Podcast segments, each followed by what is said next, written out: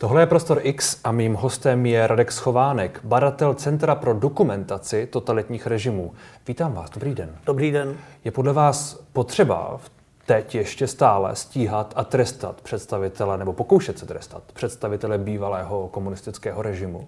Ano, já se domnívám, že ta iniciativa je správná minimálně, protože i kdyby k tomu potrestání nakonec nedošlo, soud může vyslovit rozsudek v tom smyslu, že šlo o vinu, ale nevynést trest. Navíc to přinese do společnosti to téma, o kterém se začne mluvit, začne se mluvit o tom, jak to fungovalo. A to si myslím, že důležité je, i když osobně nevěřím v to, že bude vysloven jakýkoliv trest. Prostě tady ta politická vůle není. Politická vůle je podle vás důležitá při tom, jak rozhodují soudy? Je nesmírně důležitá, protože to vědomí právní, které tu je, samozřejmě soudce je nezávislý, ale pohybuje hmm. se v nějakém prostředí a v, ve chvíli, kdy máte takové množství soudců, kteří byli členy komunistické strany, tak kdyby se začalo mluvit o tom, že, ten, že to vlastně byl, mluví se o tom, že to byl zločinný režim, ale už nikdo neřekne, že teda ho tvořili zločinci. Jestli a členové komunistické strany nepochybně se podíleli na výkonu té moci, měli vedoucí úlohu, takže ono to otvírá celou sérii dalších otázek a rozhodně je dobře, že tady takový pokus je. Já jsem to zmínil kvůli tomu, že bývalý generální tajemník komunistické strany Miloš Jakeš a někdejší předseda vlády Lubomír Štrougal a exministr vnitra, taky někdejší, byli obviněni kvůli střelbě na československých hranicích. To je asi to, o čem se, o čem se teď hlavně bavíme. Je to, je, je to, je to zásadní bod, kvůli kterému by měli být souzeni, nebo je to spíš něco vedlejšího, co se povedlo třeba dostat k tomu, že byli obviněni? No, je to hlavně proto, že to začala vyšetřovat německá prokuratura. Tam Aha. se jedná o e, Němce, kteří byli zastřeleni na československých hranicích. Takže tím se to trochu jako pohnulo. Tady velkou práci odvedla Evropská platforma paměti a svědomí, která vlastně to celé připravila. Podala to trestní oznámení. Ano, podala trestní oznámení, sehnala ty dokumenty. Vlastně to samé oznámení v roce dva tisíce osm uh, ú dé vé odložilo. Takže tam je otázka, jak moc krkolomná je ta konstrukce, na základě které byly obžalováni. Ale znovu říkám, to téma se vrací do společnosti, bude se o tom mluvit a to je asi dobře.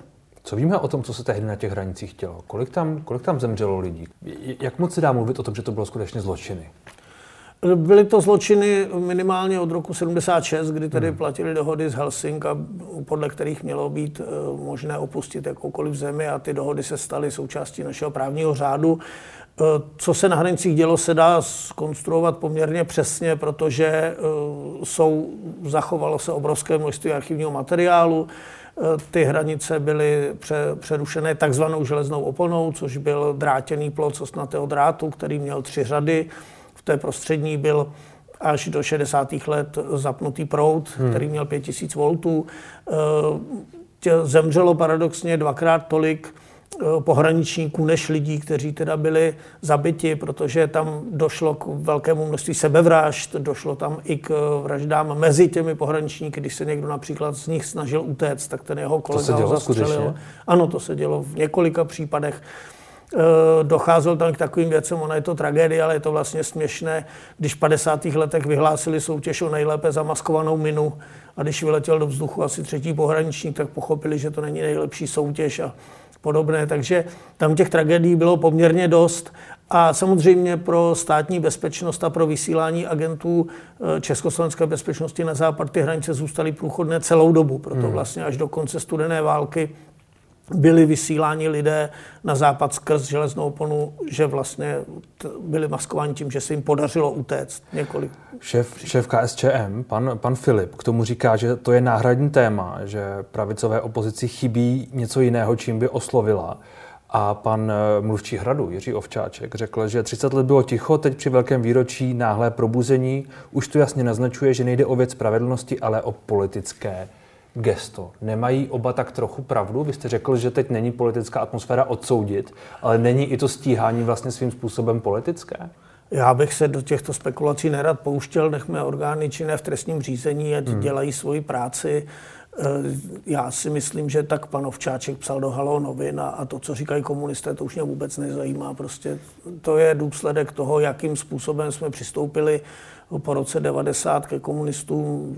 Heslo nejsme jako oni se ukázali jako naivní a spíš jsme měli zvolit heslo, že na hrubý pytel má být hrubá záplata a možná by to bylo o něco lepší v našem politickém systému. Co ti myslíte, že mělo se? Myslím tím, že měly být, měly být přijaty zákony podobně, jako byly po druhé hmm. světové válce, že to, co byly retribuční zákony, to znamená, že pokud někdo spoluprací se státním aparátem jinému způsobil závažnou škodu, to znamená vězení nebo, nebo smrt, tak měl být ten člověk potrestán. Například agenti, kteří udávali v rámci disentu lidi, kteří rozepisovali nebo pašovali nějaké knihy a ty, ti lidé skončili pak ve vězení, tak si myslím, že měly být přijaty zákony, aby tito lidé šli do vězení. Stejně jako důstojníci státní bezpečnosti, kteří takovou činnost prováděli. Bavíme se o různých spolupracovnících es té bé, ano. kteří ani nemuseli být možná agenti, ale mohli třeba jenom na někoho donášet a ten potom měl na základě toho nějaké problémy, byl ve vězení a podobně. Uh, Těch případů te, neexistují dva stejné případy. Hmm. Nenajdete v archivu dva stejné případy. Každý, jako nejsou dva stejné lidské životy. Každý ten příběh je jiný. Ale dají se v archivu dohledat případy lidí, kteří svoji donašeckou činností pro státní bezpečnost způsobili třeba smrt. Já, mám, já znám příběh agenta, který tedy již zemřel v sedmdesátých letech, ale který způsobil smrt sedmi lidí, kteří byli oběšeni, asi dvě stě lidí dostal do vězení, pak byl hmm. vysazen do Francie. Znám případ agenta Pavla Muraška, který udal vlastně ten kamion, který jsem v roce osmdesát jedna přijel a dostal do vězení Jiřinu Šiklovou, takzvaný proces Jiřina Šiklová a spol. Ti lidé byli rok ve vazbě. A tohle byli prostě lidi, kteří svoji spoluprací s tou státní bezpečností způsobili závažnou újmu a myslím si, že tito lidé měli být potrestáni. Kolik by, kolik by takových lidí bylo? Protože přece těch spolupracovníků es té bé na různých úrovních bylo jakoby hodně. A my Já... asi doteď nevíme, jak kdo hrál jakou roli a kdo jak spolupracoval. Ne, uh... Já si myslím, že by jich byly asi desítky, že by to nebyly zas nějaká, nebyla nějaká velká čísla, ale že by to byl symbol prostě toho, že zlo má být potrestáno. My jsme to zlo nepotrestali a jak řekl kardinál Lok správně, a ono mnohé z něj přetrvalo a žije tu dál. A potom se probouzí v takových drzých poznámkách, jako jste četl pana Ovčáčka nebo pana Filipa. Uh, vy jste zmínil ty soudce. Tušíte, nebo tušíme, kolik, kolik bývalých komunistů, kolik možná spolupracovníků es té bé a podobných lidí teď ještě na soudech pracuje? Kolik jich tam je? Soudce by neměl být žádný spolupracovník a seznam soudců, kteří byli členy komunistické strany, visí na internetu. Před několika lety ho tam dalo Ministerstvo spravedlnosti. A kolik jich je? Je to, já nevím, to se mě teď ptáte na něco, co z hlavy nevím. Hmm. Myslím, že je to asi patnáct nebo dvacet procent v současné době, ale a jenom to, to odhaduju. Ovlivňuje to podle vás českou justici a její fungování? Ano, na rozdíl od Pavla Rycheckého, který sám byl členem komunistické strany, si myslím, že to ovlivňuje fungování české justice. Na druhou stranu přece v roce osmdesát devět nebo na konci komunistického režimu bylo členů KSČ jedna celá pět milionu, jedna celá šest milionu, říká se. Tak to je asi těžké k tomu pak nějak přistupovat, když tak velká část české populace prostě v té straně nějakým způsobem byla. Já si nemyslím, že samotné členství ve straně mělo být nějakým způsobem trestáno. Znovu hmm. říkám, z mého pohledu měli... Tak ti, ti soudci přece taky mohli být jenom nějakým způsobem. Ano, říkám, že měli být postiženi daleko vážněji, než byli lidé, kteří způsobili jiným přímou újmu a podařilo se jim to prokázat. Hmm. To samozřejmě tomu velmi bránil například pan Jičínský, který v České národní radě vystoupil a řekl, že kdyby jsme přijmuli retribuční zákony, tedy retroaktivitu práva, takže by přestali platit svatby a takovéhle nehoráznosti. Navíc je právník. Samozřejmě po válce, když se přijmuli retribuční zákony a byli lidé stíháni a trestáni za spolupráci s nacisty, za války s gestapem a tak, také nepřestali platit svatby. To byla samozřejmě nehorázná lež. A tohle je ten důsledek, že vlastně dneska máme agenta státní bezpečnosti premiérem a vlastně to ty společnosti ani tak moc nevadí. To je prostě důsledek špatného vyrovnání se, nepojmenování zla. agenta státní bezpečnosti? Ano, to... pan Andrej Babiš je registrovaný jako agent státní bezpečnosti. On je registrovaný jako spolupracovník s S T B, uh, ne? To jsou asi dvě různé věci, nebo ne, nejsou? Uh, spolupracovníci státní bezpečnosti se dělí na dva druhy. Tajní hmm. spolupracovníci a spolupracovníci. Spolupracovníci jsou důvěrníci a to jsou ty, kteří byli vyjmuti z lustračního zákona, protože nemuseli podepisovat závazek ke spolupráci. Všichni ostatní jsou tajní spolupracovníci, kteří se dělí na nejdůležitější byl rezident, potom agent, držitel propůjčeného nebo konspiračního bytu a ideový spolupracovník, což byla kategorie na rozvědce. A pan Andrej Babiš je evidovaný jako tajný spolupracovník v kategorii agent. To, co říkáte, vy jste svědčil u jeho soudu v Bratislavě, kdy on se bránil tomu, že je ta, veden v tamních svazcích S T B. Vy jste potom byl propuštěn z Ústavu pro studium totalitních režimů, kde jste, kde jste se zabýval digitalizací. K tomu se ještě dostaneme, když se vrátíme k tomu, k tomu soudu. Vy jste, si, vy jste tedy jakoby pevně přesvědčen. Jsou důkazy pro to, že on skutečně byl tím agentem, tak jak říkáte, proto jsou prostě... A, spisy no, a svazky a všechno. Ano, je, je zachován, to doloženo. Je zachován jeho spis, ten se hmm. zachoval v originále.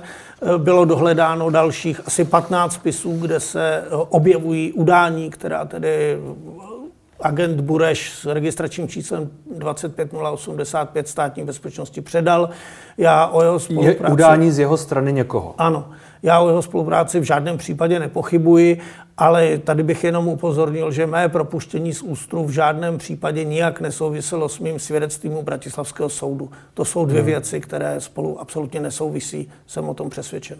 Někteří lidé, kteří ho brání, říkají, že, že tehdy on pracoval v tom podniku zahraničního obchodu a že tehdy jako vlastně všichni, kteří tam pracovali a nějakým způsobem chtěli fungovat, tu spolupráci podepsat museli, že to bylo, že tam nebylo nic jakoby hlubšího. Ano, toto je pravda, to mohu potvrdit. Andrej Babiš v tomto případě, já jsem to i publikoval hmm. v Echo dvacet čtyři, je třeba říct, že Andrej Babiš byl komunista, pracoval v podniku zahraničního obchodu, kde se dalo předpokládat, že všichni jeho zaměstnanci jsou v kontaktu státní, se státní bezpečností. Dokonce v tom podniku pracovali přímo kádroví příslušníci státní bezpečnosti, kteří tam byli vysazeni. Hmm. On byl součástí toho režimu, on pracoval v jeho aparátu, takže tady trochu mu rozumím v tom, že říká, že nebyl agent ve smyslu, že se tvářil jako disident, opisoval nějaké samizdaty nebo organizoval nějakou schůzku a pak šel a ty lidi udal. Hmm. On byl prostě nomenklaturní komunista, k tomu komunismu se hlásil a vlastně pracoval v prostředí, kde ta spolupráce se státní bezpečností byla normou. Na druhou stranu, vy říkáte, vy říkáte ale, že udal patnáct lidí, nebo je tam nějakých patnáct udání, tak asi něco... Nějak aktivně k tomu musel, musel přistupovat. Taky. Ano, samozřejmě prostě podával zprávy o tom. Tam daleko důležitější pro mě je, a to je ten fakt, na kterém já jsem teda tu svoji výpověď u toho soudu postavil hmm. a nakonec tu argumentaci podobnou použili ten ústavní soud, je, že ty listiny mluví o tom, že ten člověk nějakým způsobem konal. Ti příslušníci S T B neměli žádný důvod takové listiny falšovat a velmi rychle by se na to přišlo. A oni teď přijdou k soudu, a to není jeho případ, to je případ Aleny Vytázkové, kde jsem taky svědčil, a dalších lidí, a přijdou k soudu a řeknou, no my jsme tam měli čárkový systém, my jsme za to dostávali odměny, já jsem si toho agenta vymyslel, já jsem sfalšoval ty listiny, já jsem ukradl ty peníze a to, já jsem to prostě celý dělal jenom jako. Ale co říká ten svědek? Tohle říká jako svědek před soudem příslušník S T B, ale on v tu chvíli říká, já jsem jako příslušník ozbrojeného sboru pod přísahou podváděl své nadřízené, falšoval úřední listiny, rozkrádal zpravodajské fondy, v rámci organizované skupiny prováděl tu nejzávažnější trestnou činnost, které se může příslušník tajné služby dopustit, ale dneska stojím před soudem jako hodnověrný svědek a věřte mi. A tohle ten ústavní soud řekl, že tím, že vypovídají o své věci a tím, že se sami přiznávají k trestné činnosti, kterou spáchali a v postavení svědka nemůžete lhát, tak je jejich hodnověrnost jejich výpovědi snížená a není možné ten rozsudek postavit pouze na výpovědi příslušníků S T B, pokud jejich výpověď nedokládají nějaké listinné důkazy. To znamená, pokud se nenajdou dokumenty, které jsou v souladu s tím, co oni říkají. Na základě toho ten rozsudek smetl. A je to samozřejmě případ i našich soudů, kdy v České republice sedmdesát osm procent lidí, kteři, kteří teda žádají výmaz, že byli re, registrováni neoprávněně, se ho skutečně dočká a je to absurdní, protože pokud rozumíte těm dokumentům, znáte, jak fungovala tajná služba, tak víte, že tam nikdo omylem být registrován nemohl. Takový případ se stal v Ostravě v případě jednoho kněze a na ten se přišlo už v době komunismu, ten estébák byl vyhozen. Takže nebylo možné založit fiktivní svazek. Bylo by to možné třeba na čtrnáct dní, hmm. nebo na tři měsíce, nebo na, ani ne, na, na, na tři týdny možná. Ale potom by se na to velmi snadno přišlo. Ten uh, svazek samozřejmě byl zapsán ve všech systémech státní bezpečnosti, uh, v, ty, v ty centrální evidenci. A představte si, že by ten estébák, který si takhle vymyslel svazek, odjel na dovolenou, toho agenta odjel na dovolenou a najednou by z Prahy přišel požadavek. Potřebujeme člověka v podniku zahraničního obchodu, který mluví francouzsky a který je v současné době, já nevím, ve Švýcarsku, studoval ve Švýcarsku S T B, projede systémy, takzvaný I S P A S, automatický informační systém práce s agenturní sítí a vypadne jí tenhle ten člověk. Hmm. Oni za ním půjdou a on o ničem nebude vědět. A ten estébák skončí v base. Prostě nebylo možné ty svazky falšovat a ten systém byl velmi tvrdě nastavený tak, aby jako byl, ty kontrolní mechanismy byly nastaveny tak, aby to nebylo možné, podobně jako to není možné dnes. Když se dnes zeptáte příslušníka policie nebo tajné služby, kolik mají falešných svazků, tak se akorát zasměje. Jak si tedy vysvětlujete těch sedmdesát osm procent, které jste... Vysvětluju si to... Uh, uh, neprofesionálním přístupem těch soudů, kdy pokud vím, ani v jednom případě nebyl jako svědek předvolán ten člověk, proti kterému ta udání hmm. svědčila. A je, to, je tohle vůbec ještě dnes důležité?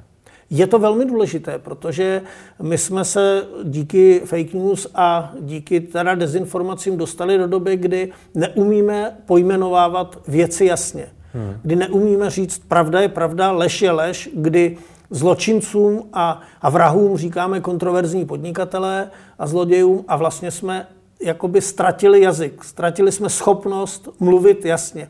To, co je psáno v Bibli, vaše řeč budiš ano, ano, ne, ne, vše ostatní je od zlého. O tom už mluvil Pavel Tigrid, když se vrátil z emigrace v roce devadesát, že první, co budeme muset vrátit a co se budeme muset naučit, je používat jazyk. Že komunisté prostě ukradli jazyk a používali slova k něčemu jinému. A to je bohužel, si myslím, stav, v kterém v současném době hodně jsme. Zmínil jste ten jazyk, když uh, pan premiér Babiš teď sedmnáctého listopadu měl ten projev uh, v Národním muzeu a mimo jiné tam zmínil svou komunistickou minulost, řekl, že na to není pyšný, ale že nebyl statečný. Pak v jednom rozhovoru v Mladé frontě V Mladé frontě dnes řekl, že nevěděl, že neexistují, že existují cestovní doložky a že se nedá, nedá cestovat svobodně. Jak, jak na vás tenhle ten, asi hlavně ten projev, který byl, za který on byl chválen a který jako i, i vlastně mě zněl jako takový smířlivý krok. Jak na vás tedy v tomhletom všem působil? No, že si Marek Prchal dal asi o jednu tabletku víc, když ho psal. To je jediné, co se k tomu dá říct. Ale i kdyby to nepsal on. Není to, není to vlastně zpráva nějaké, nějaké přijetí vlastní minulosti, její jakoby kritická reflexe. Ne, ne, nebylo to v tom? Ne, víte, co mě napadlo? Že chce Andrej Babiš kandidovat na prezidenta. To bylo jediné, co mě napadlo, když jsem ten projev slyšel. Bylo to nedostatečné? Je to nedostatečné, taková reflexe? Ne, to není žádná reflexe, to je prostě, to, to je jenom divadlo. To, to, to s, nějakým, s nějakým upřímným vyznáním nebo s něčím nemá vůbec nic společného, aspoň já to teda tak rozhodně nevnímám. Hmm. A podle vás je důležité to, že on tedy jaksi je tím premiérem, že tady je ta minulost, o které mluvíme, že tady jsou ty rozhodnutí soudu a že to je lidem, zdá se, že jim to je jedno, že on si drží těch třicet tři procent podpory průzkumech a že to asi není to zásadní téma, které bylo. No, nevadilo. Já si rozhodně myslím, že největší problém Andreje Babiše rozhodně není jeho spolupráce se státní bezpečností. To hmm. je samozřejmě špatné a, a jako tu funkci by vykonávat neměl. Ale pokud premiér vlastní miliardovou firmu, nebo jestli vlastní teďka jeho manželka, to není vůbec důležité, a od bank si půjčuje peníze a sám rozhoduje o tom, v jakém prostředí budou ty banky podnikat, jaké budou odvádět daně a podobně, tak je to střet zájmů, o kterém si můžou jiní lidé nechat jenom snít. Myslím si, že myslím, že to napsal Bohumil Pečínka velmi dobře, že Andrej Babiš tady buduje stát, o kterém Mussolini jenom snil. Hmm. A to si myslím, že je poměrně přesné přirovnání. Když jsme zmínili ty archivy S T B, dokážeme říct, jak velká část z nich byla, byla ničena? Jak třeba i osmdesát devět, devadesát a možná i v devadesátých letech. K tomu taky ještě dokáz, docházelo, že? To jsme schopni říct. Ti příslušníci S T B zničili většinu svazků, které se týkaly vnitřního nepřítele a které byly živé. To znamená, nebyly uloženy v archivu. Svazky, které byly uloženy před sedmnáctým listopadem, do archivu se zachovaly. Byl zničen archiv částečně v Brně a byl zničen archiv v Plzni, kde dokonce byly zničeny registrační protokoly až do roku osmdesát tři, ale tím, že většina dokumentů ve státní bezpečnosti vzniká v několika kopiích a je tam takzvaný rozdělovník, a tak jste schopen, když najdete jenom jednu kopii, tak zjistit, v kterých dalších svazcích byly ty zbylé. Takže hmm. do velké míry lze ty svazky rekonstruovat a myslím si, že skartace v prosinci osmdesát devět nepředstavuje nějakou fatální překážku k zjištění, co ta státní bezpečnost dělala, a do jisté míry jsme to schopni zjistit i v případě svazků, které jsou zničeny. To znamená, že... Ale to je ještě pořád práce, která je asi před námi. Nebo před, no. před badateli, kteří se tím zabývají, protože ono se jakoby zdá, zdá se, že ta, že ta minulost... že to je taková rána, která se v poslední době možná i v souvislosti s tím třicátým výročím jakoby znovu otvírá, že se víc mluví o minulosti některých lidí, často i známých lidí. No, my jsme se o to pokoušeli v Ústavu pro studium totalitních režimů, tam bylo hmm. celé oddělení, které vytvářelo evidence, které vypisovalo ty agenturní záznamy do databáze a potom elektronicky se daly vlastně sestavovat ty zničené svazky. S nástupem paní Foglové a uh, pana Zdeňka Hazdry jako jejího náměstka bylo tohle oddělení rozmetáno, vyhozen jeho vedoucí a všichni lidi z toho oddělení byli propuštěni. No, většina lidí, někteří přišli do A B S, ostatní byli vyhozeni. Ta práce byla zastavena a ÚSTR je dnes v troskách a A B S o tom, na tom není o mnoho lépe. Takže právě toto vytváření evidencí, ta, ta možnost nově vyhledávat v tom, co se nám zachovalo, tak ta byla s nástupem Zdeňka Hazdry a pana Matějky zcela zničena. Co znamená, že ÚSTR je v troskách? Ústav Zna- pro studium totalitních režimů? Znamená to, že nedělá to, co mu nařizuje zákon. Hmm. Ústav prakticky nedigitalizuje, pouze pro třetí odboj. Digitalizace klesla asi na deset procent. Neplní ty zákonné požadavky, které tam jsou. Doufejme, že se tím už velmi brzy bude zabývat Rada ÚSTRu a dojde tam k nějakým změnám, protože si myslím, že ta situace je neudržitelná. Ústav nemá sídlo, už dva roky je ten barák zabedněn jenom nějakými dřevotřískami, nemá peníze na novou budovu, sídlí v soukromé budově, kde, kde platí nájem. Prostě to, kam se ta instituce dostala, je opravdu neuvěřitelné. Co zatím je podle vás? Nebo je zatím něco? Je to jenom šlendrián, něčí nedůslednost? Je nebo zatím, je zatím nějaký tlak, řekněme, i politický? No tak ti lidé byli vybráni hmm.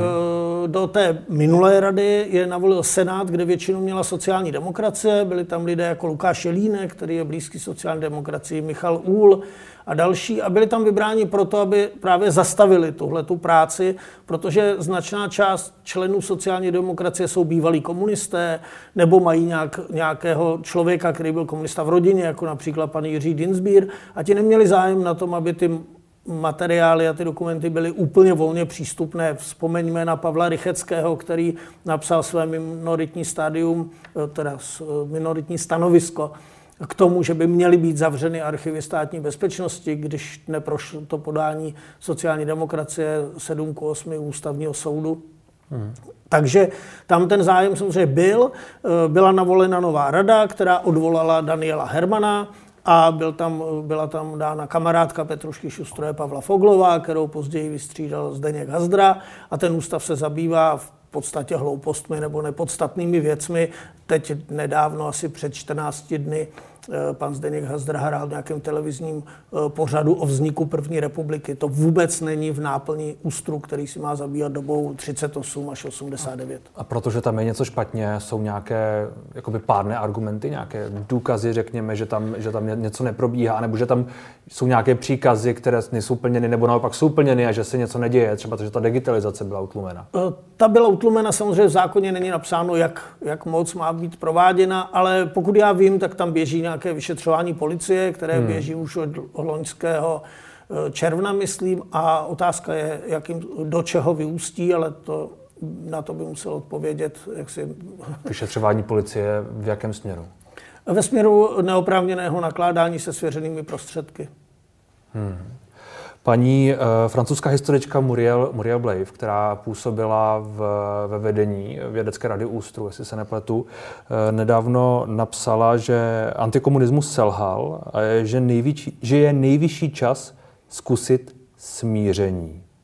Nemá, nemá tak trochu pravdu v tomhletom? Že ne, určitě. Je na místě, na místě nějaké smíření. Slovo smíření je přece, to je hezké slovo. Jako smíření s kým? Já jsem nedávno odpovídal na, na otázku uh, ohledně listopadu osmdesát devět a, hmm. a vlastně mě napadla věc, která je do jisté míry děsivá, že jediný, kdo za celou dobu toho předání moci porušil platná, platné zákony a předpisy, bylo ministerstvo vnitra tou nezákonnou skartací. Ale to občanské fórum a ta opozice byla až patologicky posedlá tím, aby neporušila jakýkoliv zákon. Vždyť je to úplně nenormální, že tady teda se kácí totalitní režim, přebírá ho nová moc a neporuší žádný platný zákon. Takže hmm. s kým se chcete směřovat? Kdo tady těm komunistům, co udělal? Muriel Blaif je salonní levič, levičačka, která si prostě tady léčí svoje mindráky a píše podobné nesmysly, to, to nestojí za debatu. Ona ještě, ještě napsala, antikomunismus se stal tak politicky korektním narativem, jakým byl jen o několik let předtím komunismus. Antikomunismus byl nyní narativem, který každému téměř jistě zaručil v Praze kariéru novináře, politika či univerzitního profesora. Tak... Jestli, jestli, prostě, jestli prostě ten boj s komunismem, řekněme, ten antikomunismus, jestli není něco... Jestli to nemůže být něco tendenčního, něco, něco módního, něco, ne, já co jsem, prostě já se považuji za antikomunistu a hmm. jsem na to celkem hrdý, ale na druhou stranu si nemyslím, že náš problém, nebo problém této společnosti je nějaký strach z návratu komunismu, to určitě ne. Tady je asi obecně v celé Evropě prostě strach z autoritářských režimů, hmm. ale to vůbec nemá nic společného s komunismem. A já teda nemám nejmenší potřebu se nějak smiřovat s lidmi, jako je generál Lorenz, nebo s nějakýma estebákama, který nás někde honili po ulici nebo mlátili. Kdyby přišli a řekli, jo, omlouvám se, bylo to svinstvo, co jsme dělali, řeknu, dobře, Jardo, přijímám, pojďme na pivo. Hmm. Ale jaksi nejdřív... V tom nejdřív, musíte jako se omluv... nejdřív se musí omluvit ten, kdo něco způsobil, a pak by se měla omlouvat ta oběť. A ty příslušníci S T B a komunisté byli ti, kteří zničili tuto společnost, ničili čtyřicet let. A to, jak jsme na tom ekonomicky, jak jsme na tom intelektuálně, je do jisté míry jejich vina. Takže nejdřív, ať oni přijdou s tím a omluví se, a pak jim může být odpuštěno. Na druhou stranu, oni mají nějakou relativně konstantní podporu v voličskou, v průzkumech, mají nějakou váhu, co se týče podpory vlády Andreje Babiše. Oni jsou prostě asi relativní, omlouvám se, relevantní síla, které, jejíž argumenty by asi měly být vyslyšeny, nebo je to, je to něco jiného podle vás? Je to smutné, že komunisté jsou ti, kteří drží vládu, ale máme demokracii a musíme respektovat výsledky voleb, v tom má Andrej Babiš pravdu. Mimochodem, uh, vy jste zmínil svého uh, jednoho, jednoho agenta, které, kterého jste zjistil kdysi v sedmdesátých letech. Ten případ a jeho jméno a co se stalo a komu třeba kdo ublížil, můžete to prostě říct? Nebo co vás, co vám brání?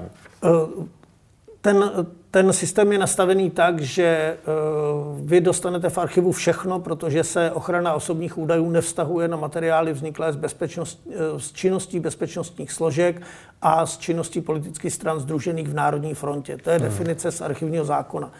Uh, to, jestli vy to zveřejníte, tam samozřejmě už je ochrana osobních údajů, takže to zveřejnění je na tom, kdo to udělal. Jestli si to ustojíte nebo neustojíte. A tady si myslím, že je potřeba e, mluvit o veřejném zájmu. Jestli je ve veřejném zájmu e, takové informace lidem podat. To znamená, e, pokud ten člověk se veřejně exponuje, pokud kandiduje ve volbách, pokud prostě se je nějakou veřejně činnou osobou a snaží se získat důvěru té veřejnosti, pak si myslím, že veřejnost má právo jeho minulost znát. Pokud je to ale, soukromá... Ale to je v tuhle chvíli proti rozhodnutí Ústavního soudu z roku dva tisíce sedmnáct, jestli se nepletu, nebo není? Vy říkáte, že on by musel to zveřejnit sám, ten člověk. Ne, ne, ten badatel. Ten, kdo badatel. to dostane v archivu. A už rozumím. Ten, ten kdo to dostane v archivu, hmm. tak je na něm, jak s tou informací naloží. Rozumím. A pak, a pak musí ustát argumentačně například ten veřejný zájem a, nebo a podobně. I tr- nebo i v občanskoprávním sporu třeba, hmm. pokud by zveřejnil něco, co ne- v tom archivu je samozřejmě spousta nesmyslů. Ne hmm. protože by je tam S T B úmyslně napsala, ale protože si to myslela. Hmm. Jo, takže tam je samozřejmě spousta chyb, něco nepochopili, něco napsali blbě a vy kdybyste to zveřejnil a nebyla to pravda a nemohl jste to prokázat u toho soudu, tak samozřejmě můžete být odsouzený pro pomluvu, můžete v občanskoprávním sporu se muset omluvit a tak. Takže ten, kdo chce o někom jiném zveřejnit informace, které jsou v archivech, tak musí potom ustát tedy tu, to důkazní břemeno. Kolik podobných případů podle vás v tuhle chvíli je? Lidí, kteří jsou třeba exponovaní, ale již v minulosti v tomhletom směru se neví, nebo se o ní nemluví, nebo se prostě někdo to třeba ví, ale bojí se to říct. To neumím, to je příliš obecná, obecná otázka. Takhle, evidenční pomůcky jsou hmm. na internetu, takže každý člověk, kdo chce, si může na w w w tečka ibadatelna tečka c z v online hmm. prohledávači kohokoliv ilustrovat, tam jsou spojené, je tam asi osm evidencí, které jsou různě po internetu, jsou tam evidence A B S, Cibulkovy seznamy, E Z O, které dal ven Standapens, jsou tam personální, seznam personálních spisů příslušníků. Já, já se to zastavím, já jsem to E Z O, čili evidenci zájmových osob. Zajímavých osob. Já jsem ji nedávno projížděl kvůli, kvůli jednomu rozhovoru, který jsem dělal, a tam je přece strašně moc lidí, kteří často tam, tam, tam jakoby i, ano, a tam jako spousta informací chybí, že se dozvíte jenom někdo, že byl veden na někoho svazek, ale vlastně nevíte, jakou roli hrál, nebo co dělal. Ano, to jsou evidenční systémy, hmm. právě proto jsou na internetu, že neobsahují citlivé osobní informace a je potřeba jít do archivu a zjistit konkrétní věci, které se toho případu týkají. Ale obecně ono se mluví o těch agentech, že to je takový, jako že člověk si myslí, že lidé se chovají slušně a pak, když zjistí, že někdo ne, tak, tak, se, tak, se, tak je to takové víc sexy. Ale já si myslím, že z deseti lidí, kteří se dostali do nějakého mlýnku státní bezpečnosti, jich tak devět obstálo a ten jeden tedy selhal. Takže obecně lze říct, že daleko víc lidí v té konfrontaci s tou mocí obstálo, než jí podlehlo. Hmm, děkuji za rozhovor. Prosím.